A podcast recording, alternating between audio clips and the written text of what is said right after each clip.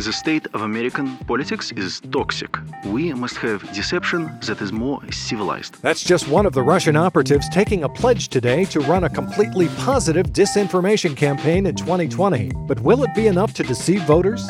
From The Onion and Onion Public Radio, I'm Leslie Price, and this is The Topical. Stay with us, we have just enough news to make you feel informed.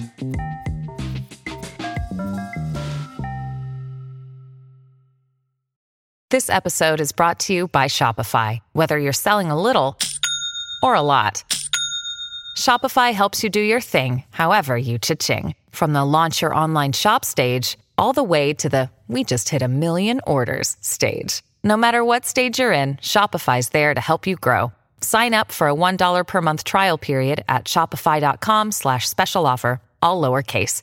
That's shopify.com slash special offer.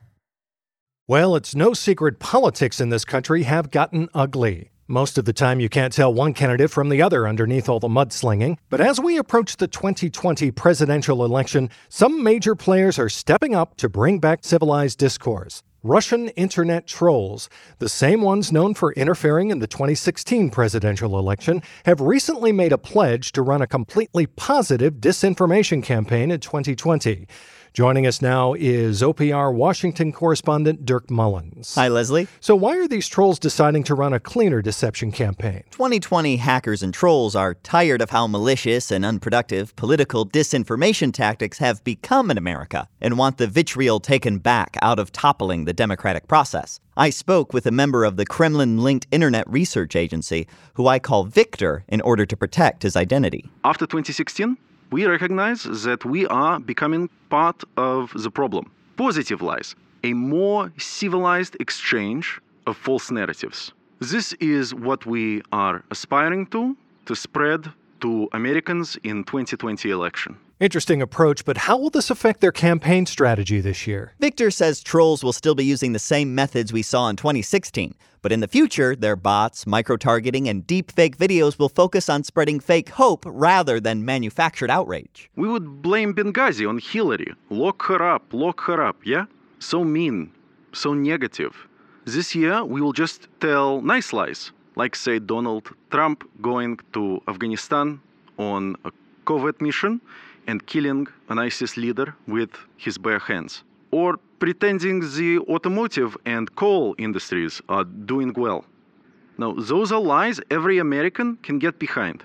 Wow, he sounds very dedicated to this turnaround. Well, to a lot of hackers like Victor, it's more than just a job in public deception. It's something they're very passionate about. There's no sense of decency in politics anymore. How can I go home at night and I'm looking my kids in the eye when I am sharing memes of Nancy Pelosi and Chuck Schumer burying a pile of aborted fetuses.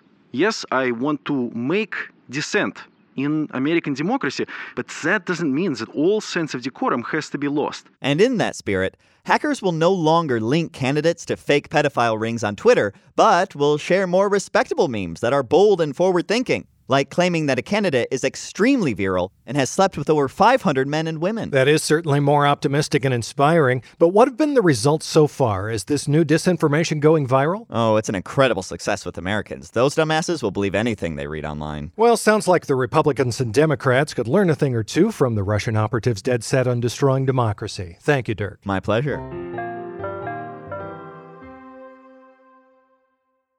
Do you ever wonder how celebrities order food? Like, is Sarah Paulson a Diet Coke or a regular Coke girlie? Some peasant Coke? No. Or how does Sofia Vergara order a pizza? No, no, no tomatoes. I cannot eat tomatoes. Tomatoes? Yes. Are you cool with mushrooms? Not really. if these are the details you need, and I know you do, I have the podcast for you.